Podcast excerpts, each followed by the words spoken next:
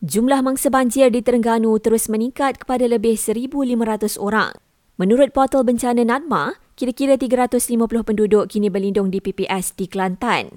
Manakala Pahang kembali dilanda banjir dengan merekodkan lebih 160 mangsa. Terdahulu, Map Malaysia keluarkan amaran hujan lebat berterusan tak buruk di Terengganu dan beberapa kawasan di Kelantan sehingga hari ini. Sementara itu, polis Pahang sahkan warga emas yang dilaporkan hilang selepas hanyut di bawah arus deras ketika meredah banjir kilat di pekan Sungai Lembing semalam ditemui lemas. Kerajaan bersetuju untuk menetapkan syarat bahawa penjawat awam baru berstatus tetap selepas ini adalah tidak berpencen.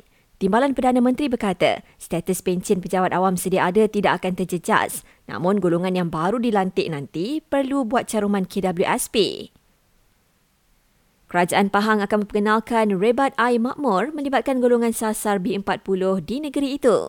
Ia bagi meminimumkan kesan pelarasan kadar tarif air kategori domestik yang akan berkuat kuasa mulai bulan depan. Jenazah ibu tunggal dikenali sebagai Bella selamat dikebumikan di tanah perkuburan Islam di Batu Pahat petang semalam. Terdahulu, mayat Bella ditemui dalam keadaan rangka tidak sempurna di sebuah rumah terbiar selepas didakwa keluar rumah untuk ke Dobi. Polis tahan seorang lelaki yang dipercayai mabuk di Rembau kerana belasah anak perempuannya hingga mangsa menerima 12 jahitan.